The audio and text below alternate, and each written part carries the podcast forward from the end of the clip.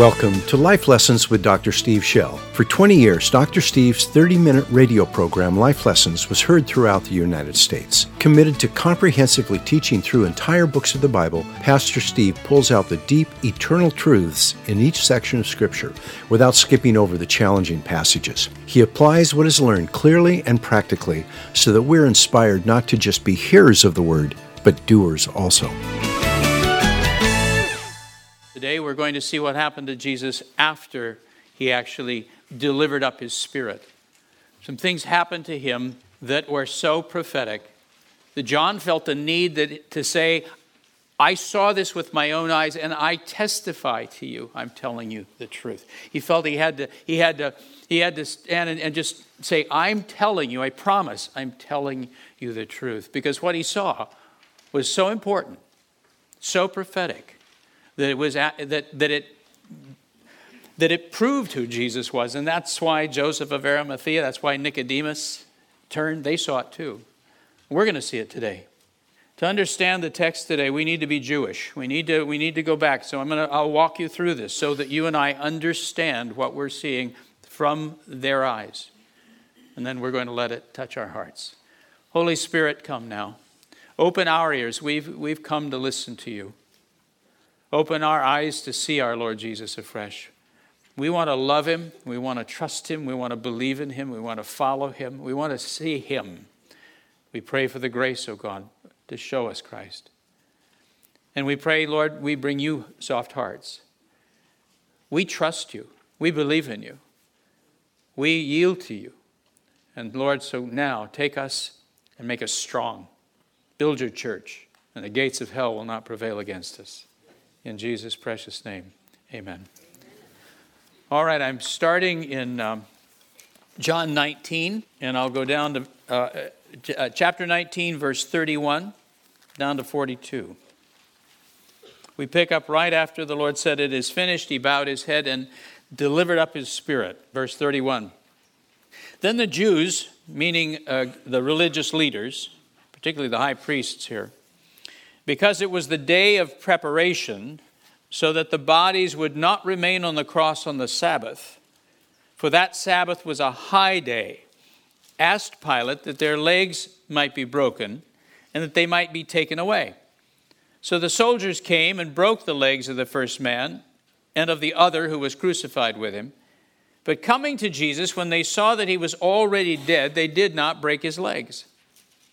But one of the soldiers pierced his side with a spear, and immediately blood and water came out. Would you say pierced his side with a spear?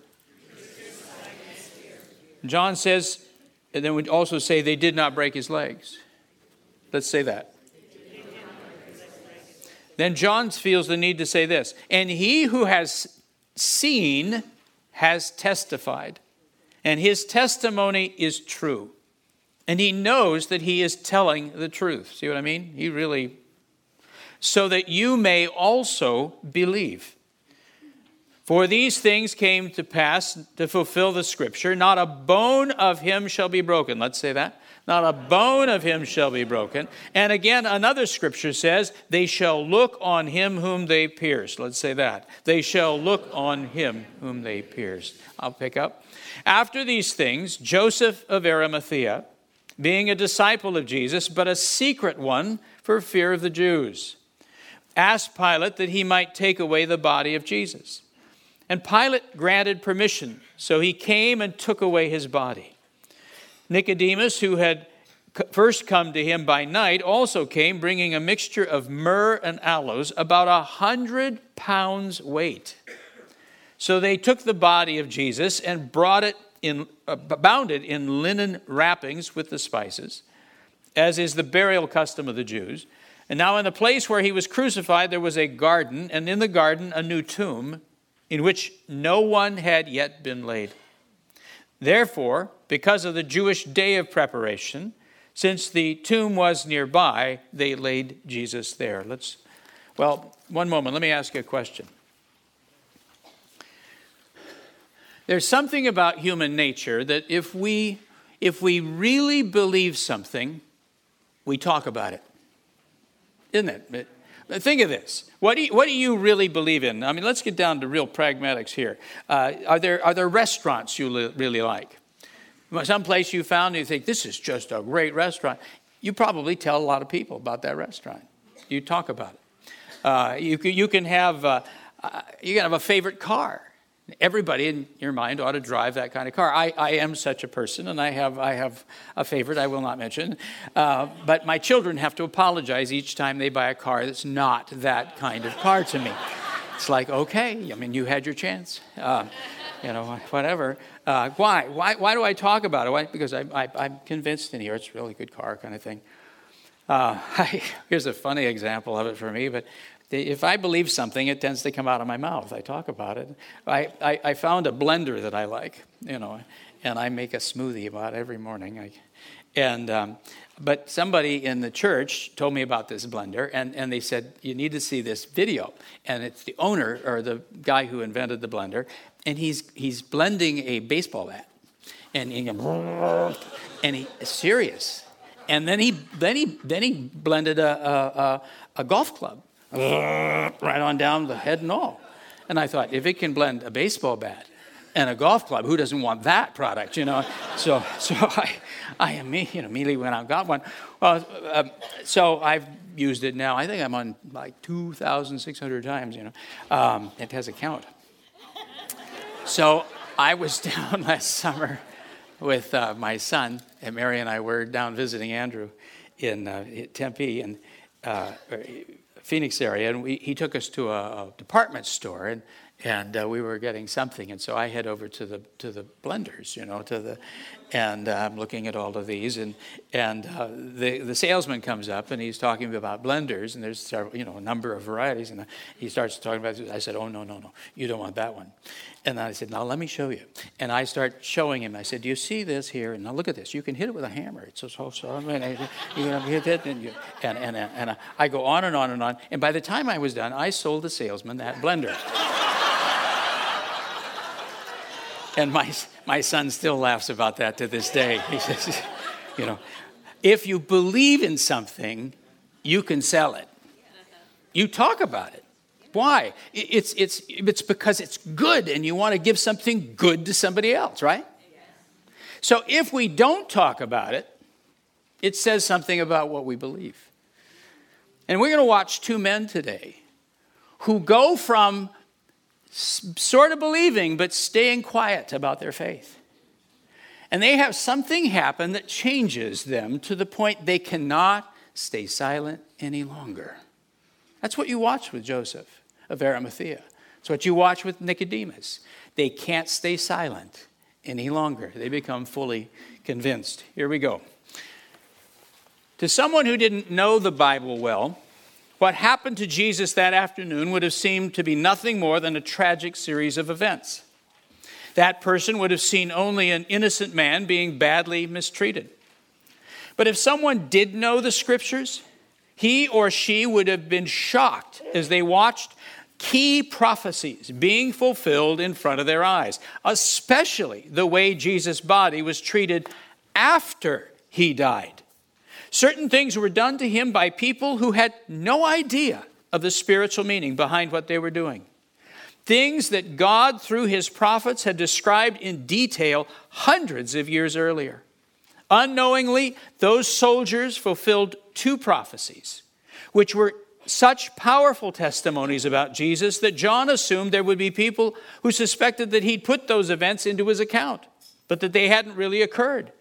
After all, John is the only one of the gospel writers who mentions them, probably because neither Matthew, Peter, Peter is Mark's source. The Gospel of Mark is based on, as far as everyone can tell, uh, Peter, or whomever Luke interviewed. You recall, Luke says, I, I interviewed eyewitnesses.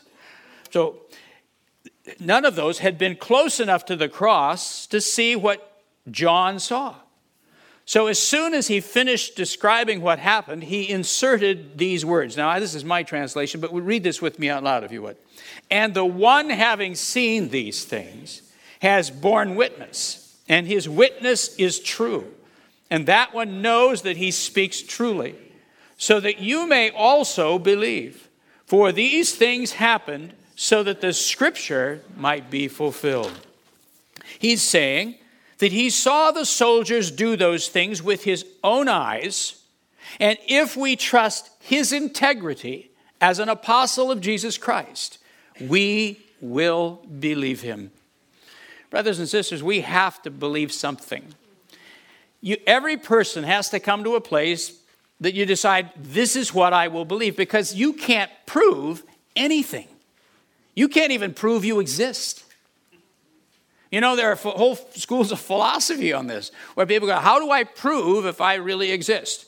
So, one, one poor man spent most, most much of his life trying to decide did or did he not exist? Was he just a dream, and, you know, or, you know.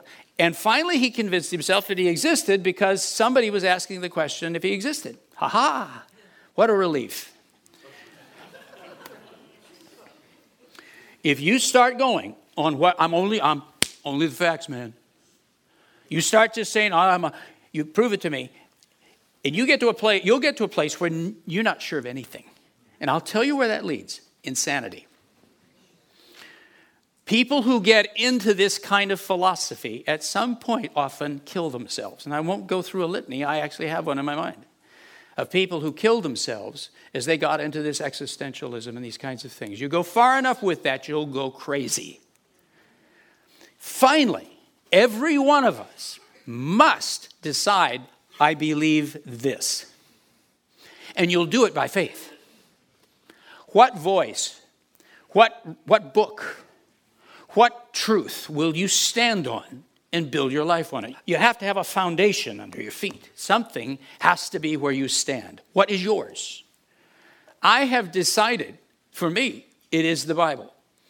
I met, now for me, it's a little bit how I came. I met the God of the Bible. I had heard the, some Bible stories, but I didn't know the Lord in a direct way. But I met him in power. And so then as I read his book, it's the same person I met. And as I watch him do these things, I think I, he, he can do that. He, boy, I know what he, I know his power. I've seen it. I've felt it. I, I, he's a living God. So I didn't have a problem somehow deciding, oh, there's miracles in here. I thought, well, I've already met him. So between meeting him and between the Word of God over the, over the years, I have a foundation, and I start from here. Do you? Yes. This is, and I want you to see that that's, that's what you're seeing. John says to us, as, as our apostle, as, our, as someone who saw Jesus, he says, I'm promise you, I am telling you the truth. I saw this with my eyes, and I'm telling you exactly what I saw. So that what? You may believe.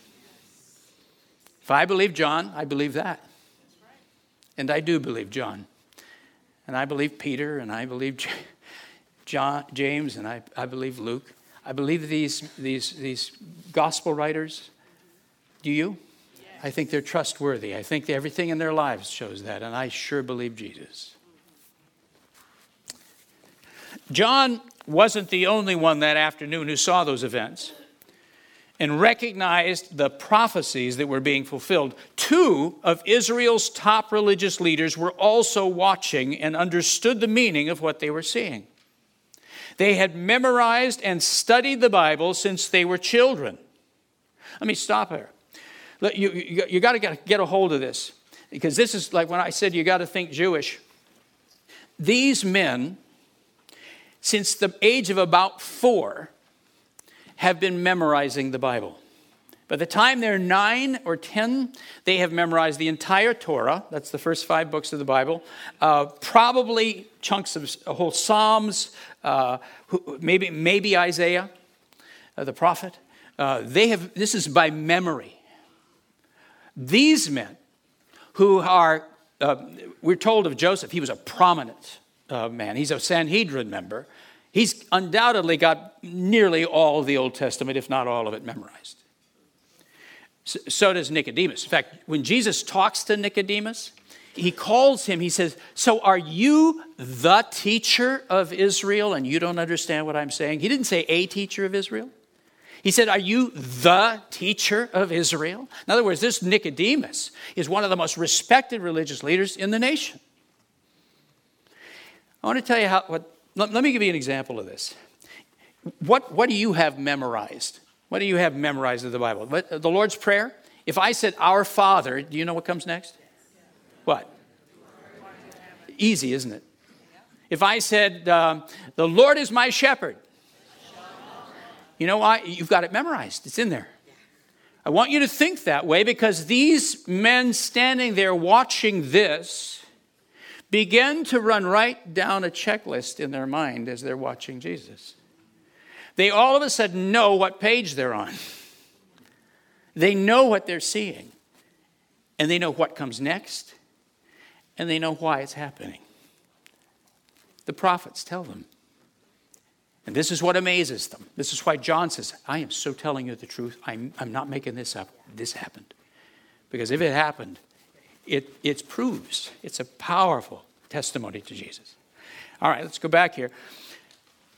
They studied the Bible since they were children, so when they saw the soldiers shatter the legs of the other two criminals, but leave Jesus untouched, and then, when one of the soldiers thrust a spear into Jesus' side, they could hear in their minds the same statements John quoted for us Not a bone of him shall be broken, and they shall look upon him whom they pierced.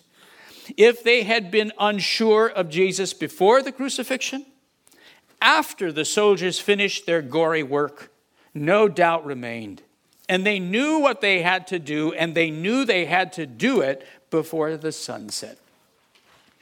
Joseph and Nicodemus did not come out uh, uh, and, and do what they did out of, out of pity. They came out out of faith. The cross did not con- convince them uh, against Jesus. To men who knew their scripture, it proved he was the Messiah. It also answered things because there was confusion, even at that point in time in Israel. I mean, you go back to the Dead Sea Scrolls, we find that goes back to like 200 BC. You, you, have, you have people saying there must be two messiahs here as they read the Old Testament. They go, You've got this glorious Messiah who comes in power and, and, and delivers Israel uh, from its enemies and sets up this kingdom. But you also have this other Messiah. He's clearly a, a, a, the great servant of God, the great Messiah. And he suffers and dies for us and takes these things, the, you know, all goes through. So they concluded maybe there's two of them. What we realize is they're both one. He comes twice. First time as our, as our lamb, the next time as our Lord. He comes to die for our sins so that, he, we don't perish. And then he comes again to gather us and rule forever. Hallelujah. That's our Lord.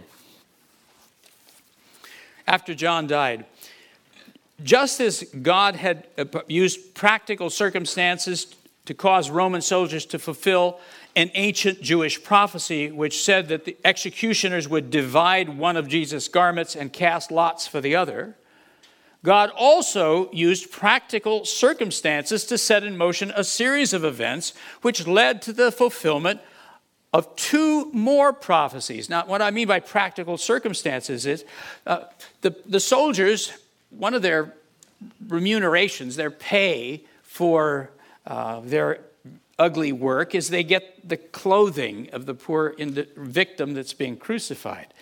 And so they took the outer robe and they ripped it into four pieces and gave each one a piece, which they would sell in the market, I gather.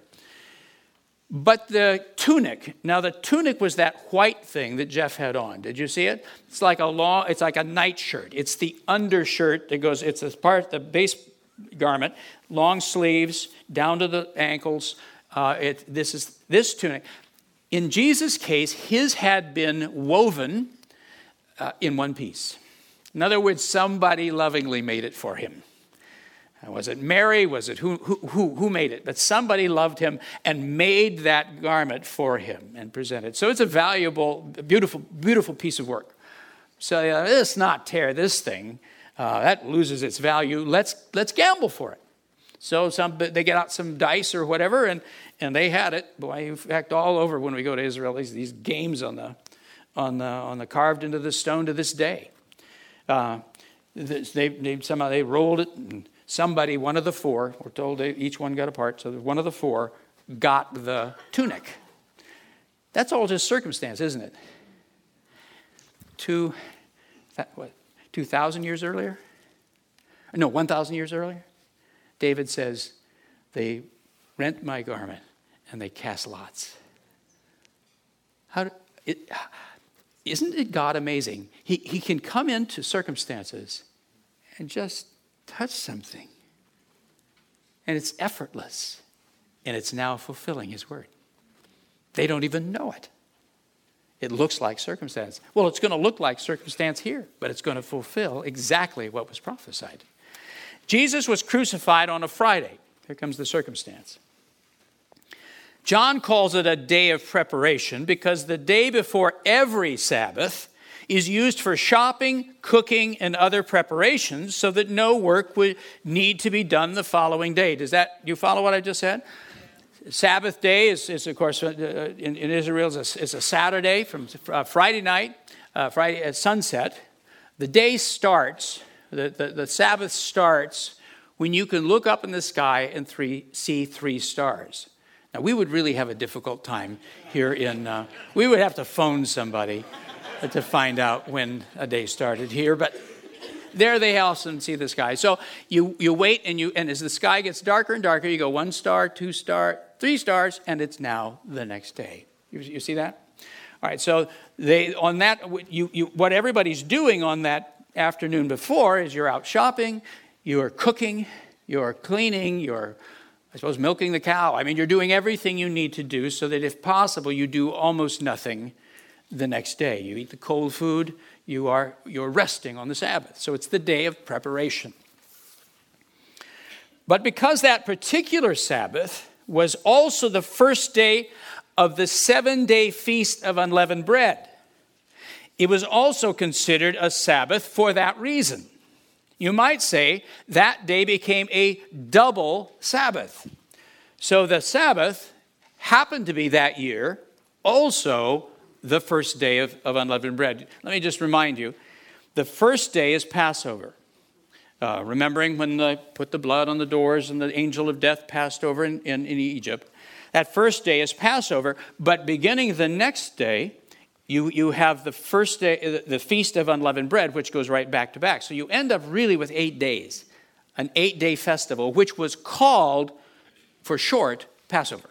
The whole eight days ends up being called Passover. That's why in one place it'll say the preparation of the Passover. Well, that doesn't mean just that day, it means the whole, the, the preparation day of that in that week.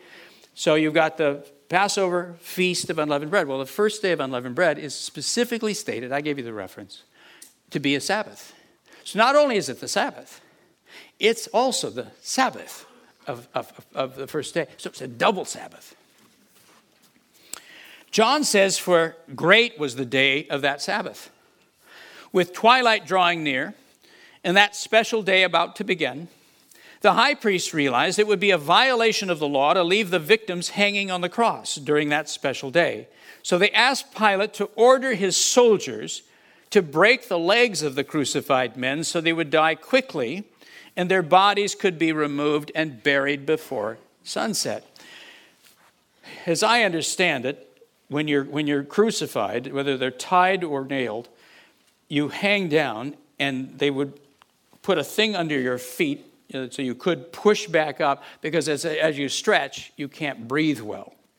So you're having to constantly lift up and breathe and then let down. So if you break the legs, one, you can't lift up any longer and you begin you, you suffocate. But come on, any of us who've had seen broken legs or had broken bones, you know one of the things that can happen is you throw an embolism, you throw a fat cell or whatever into the system, into the brain, into the lungs. That'll kill you. Just the shock of it. They took a heavy mallet, forgive me, and just, you know, shattered those legs. That, just that'll kill you. So, however it did it, this was their uh, way of shortening it. Uh, Pilate gave the order, and the soldiers took a heavy mallet and shattered the leg bones of the first man. And then they did the same to the man on the other side of Jesus. But when they approached Jesus, they discovered that he was already dead. So he did, they did not break his legs. Remember, he delivered up his spirit when it was time. So he was gone before they got here. And that's also timely, isn't it? I think, my, my guess is that he died about three in the afternoon, maybe somewhere between three and four. Um, because in the, in the temple, the afternoon offering of the lamb was being done. And the shofar would have been blown you know, and, and you would have had this calling everybody to the afternoon prayer. And so I think as that, as that shofar went out, uh, it was time to go because he's the Lamb of God. And so sunset, the three stars, is somewhere about probably that, that this time of year over there. What would you say, 5.30, 6 o'clock, somewhere in there where you're seeing the first stars. So you've got some hours right there. He may have been there an hour. Uh, or so uh, before they finally come, but they find him dead. But one of the soldiers wanted there to be no doubt that Jesus was completely dead. So he took his spear and drove the blade into Jesus' side, likely angling it upward under his rib cage, so that the blade would split his heart. Remember, Jesus is not way up there on a cross. He's probably, his feet are probably a foot off the ground or so. Uh, it's, it's not a great high thing. And the, the soldier could easily have just, just taken his spear and split his heart. John has just told us that Jesus' bones were not broken, but his side was pierced with a spear. Both of those facts have deep spiritual meaning to people who know the Bible. At Israel's first Passover in Egypt, God expressly forbade them to break the bones of the Passover lamb. In effect, the lamb was not a meal, this is important, it was a holy sacrifice, and therefore it was to be treated with respect. They were not to break any bone of it, but burn what remained the next morning. When you had a Passover lamb, this lamb was treated a very special way. This was not just, this wasn't dinner. You didn't just say, hey, we're having lamb for dinner. That's, that's not what you're doing. This is this lamb, first of all, is given the blood that's over the doorpost and lintel of your home that just saved your, your, your firstborn child. And so uh, you're, you're deeply grateful for that. And then you're to have it enough people, you're to invite people over if you don't have enough in your house. So you have maybe 10 adults or so. You need enough people to eat the whole, eh, the whole lamb. It's to be completely eaten.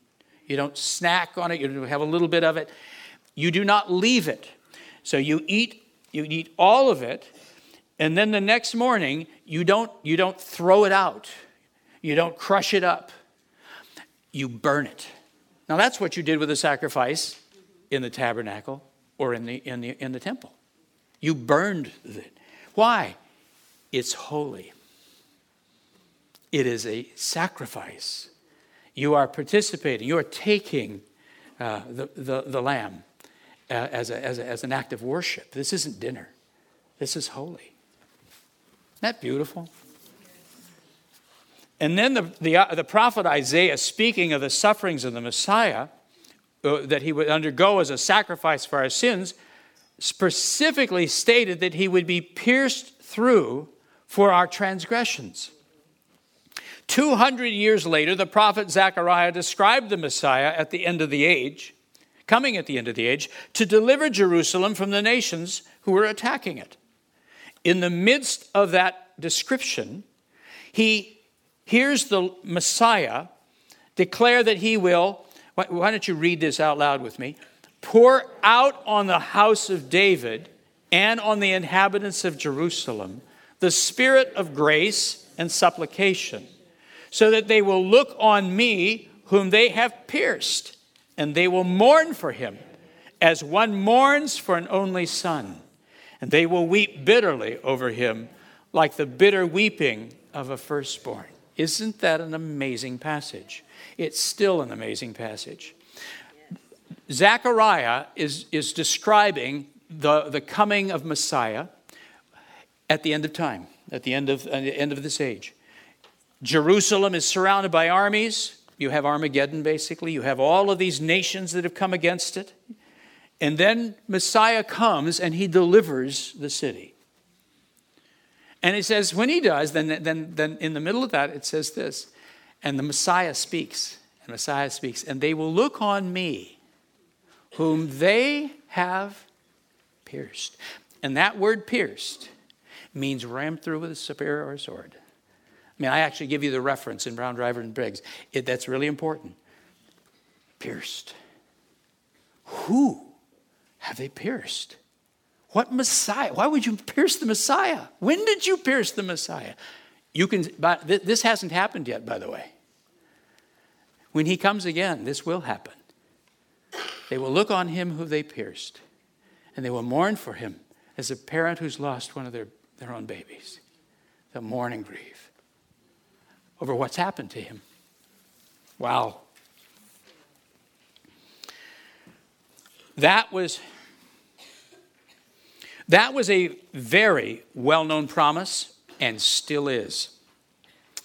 The Hebrew word which is translated as pierce primarily means to run someone through with a lance or a sword. So, so for John to announce that both of these prophetic symbols happened to Jesus after he died is so spiritually significant that John testifies that he is telling us the truth. Then, so there would be no mistaking what he meant, John quotes from both passages. Does this make sense? All right, let's look at Joseph of Arimathea. Let's, let's see it through his eyes.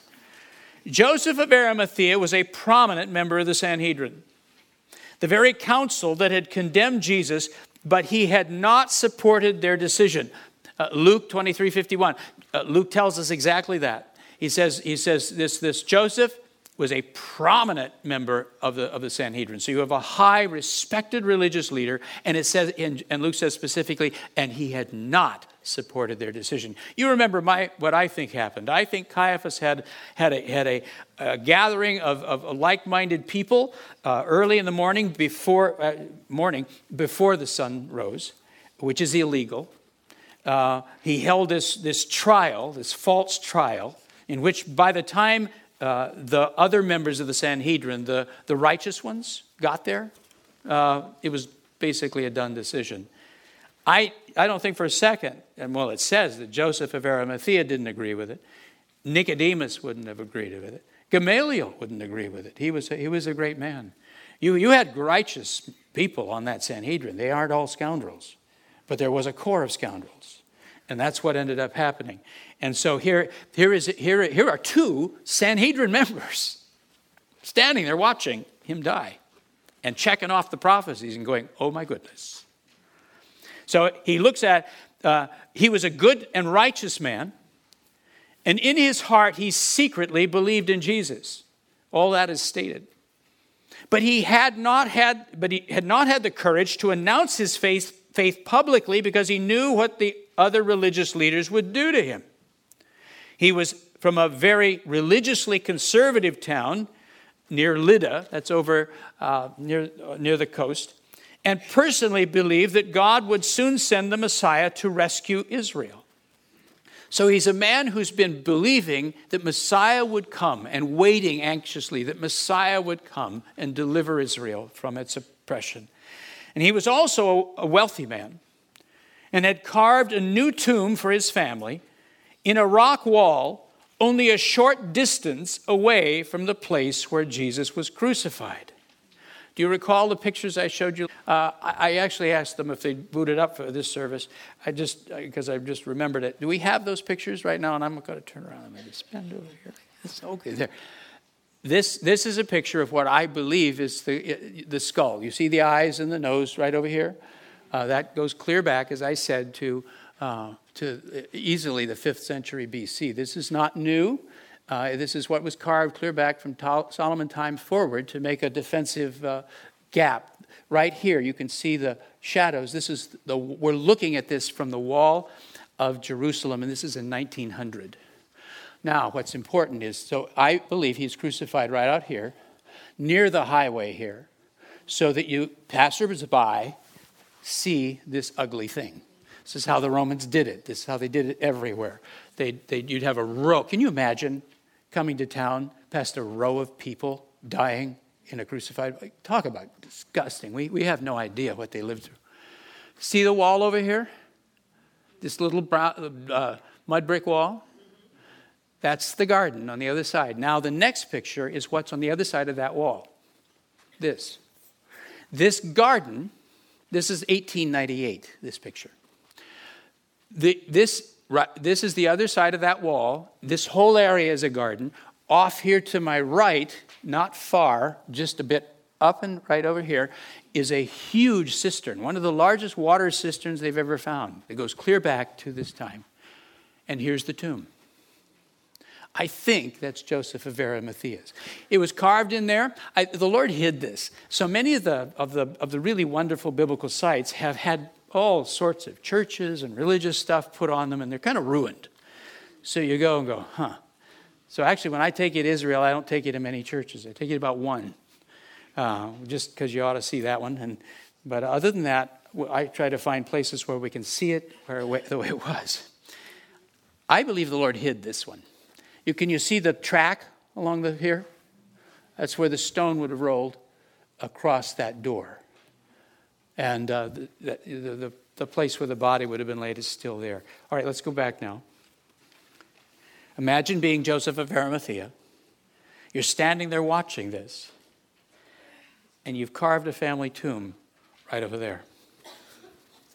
Watching what happened to Jesus might have convinced someone who didn't know the Bible that Jesus was not the Messiah. But someone like Joseph knew exactly which prophecies were being fulfilled in front of his eyes. At some point, he must have realized that he was watching Isaiah's description of the Messiah's sufferings as if God were going down a checklist.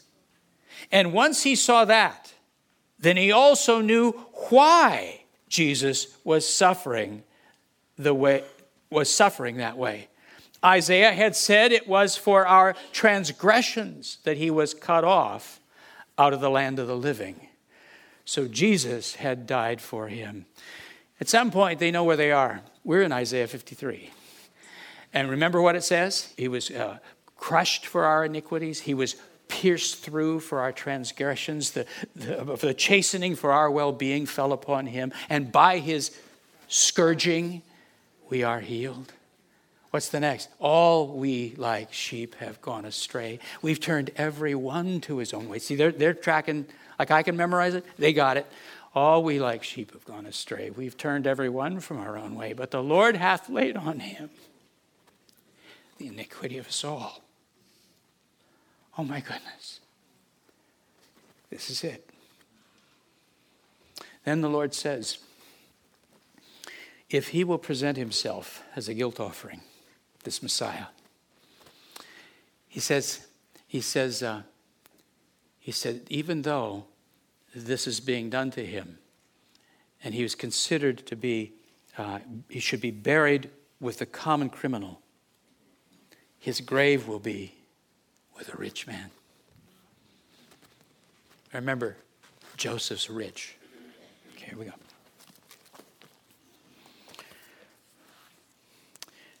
The next verse, uh, in fact, his mind would have led on to the next verse.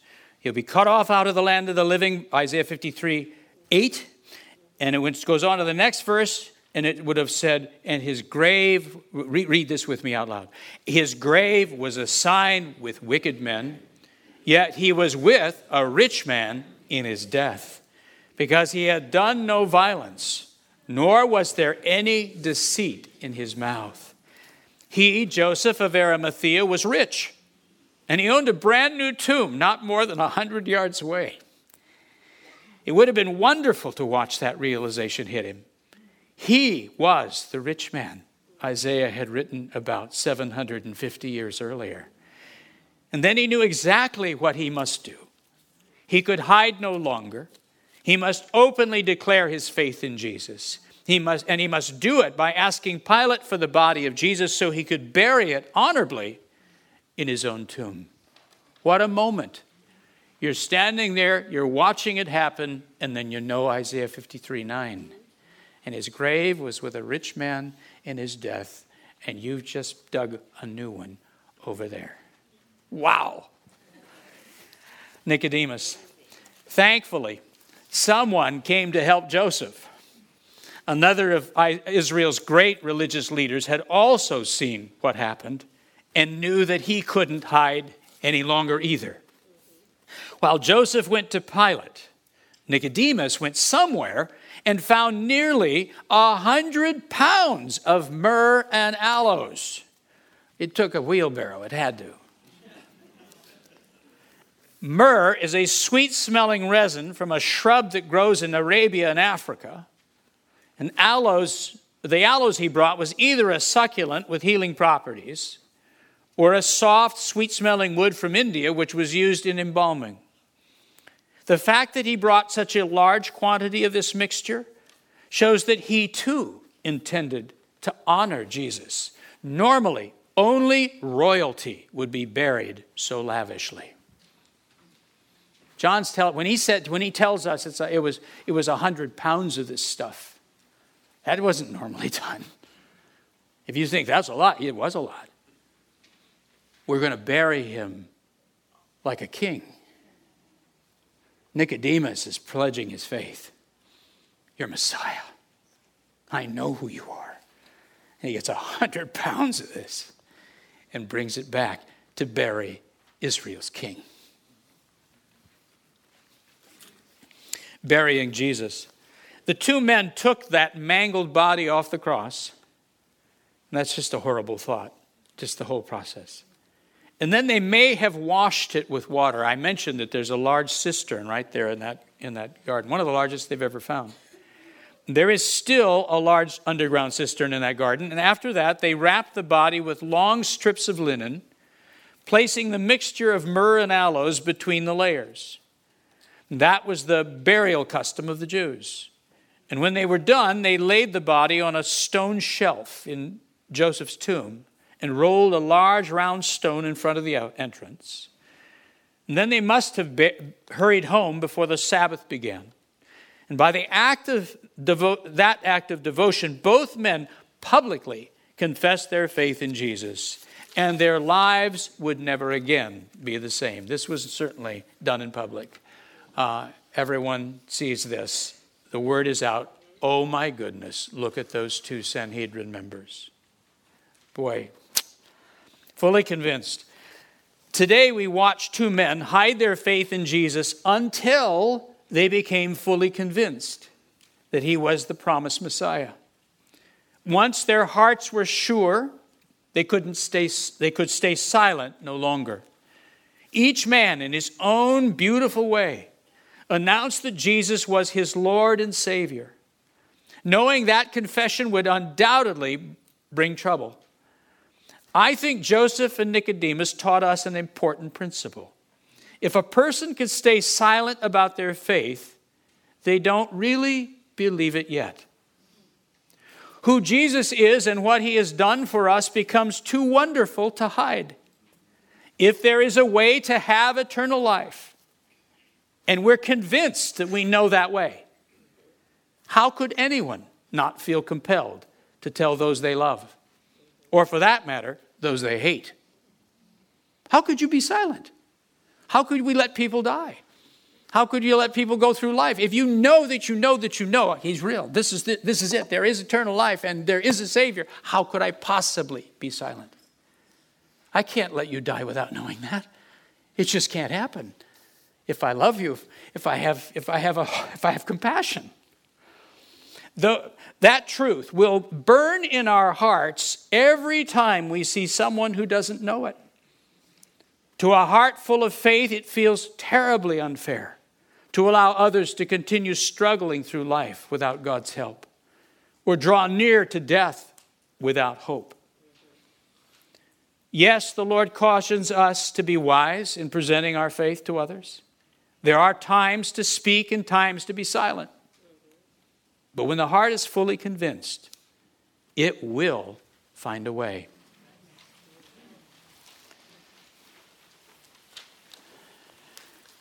So, where do we find such faith? Where do we, if, if we're not fully convinced, if it's been something we kind of believe these facts, you know, are probably true, but it certainly hasn't welled up yet and become a thing that like I love Jeremiah's statement. He says, he says, I, I tried to not speak your word, he says, but it just welled up in my body like a fire burning in my bones. and he said, I, I was miserable till I spoke. I couldn't contain it. There's something about the truth of Jesus Christ, knowing him, knowing it's real, that's like that. Yes, we need to be thoughtful and kind. We need to let the Lord lead us. We don't just blast everybody. But if that faith is there, it will come out of the mouth. Boy, if I can sell somebody a, a blender, why would I be silent about eternal life? Why would I be silent about the one that could help them as they're going through their agony? You know, just sheer compassion.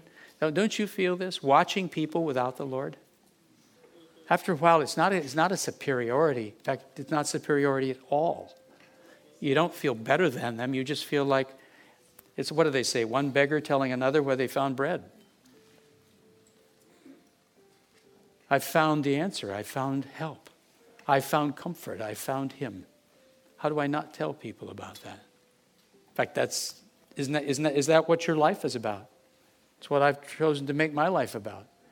I found him, and I got to tell others about the one I found. These two old men, before they were fully convinced, they were disciples, meaning they believed to a degree, they followed, but it hadn't impelled them outward. They, they didn't, they hid it. Their own, their own security, their own safety was more important still. And then when they saw this, they thought, oh, he is the Messiah.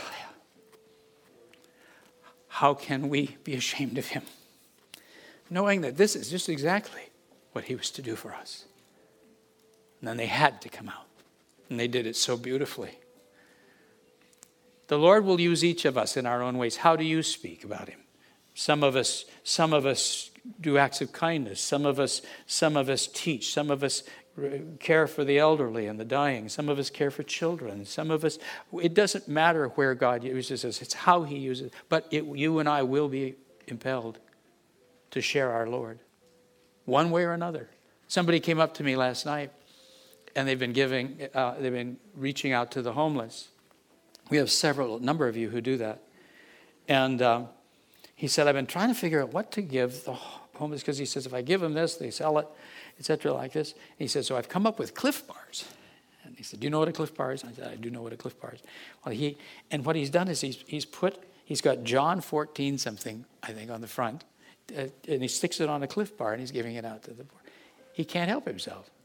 Why does he do that? Doesn't he have anything else to do?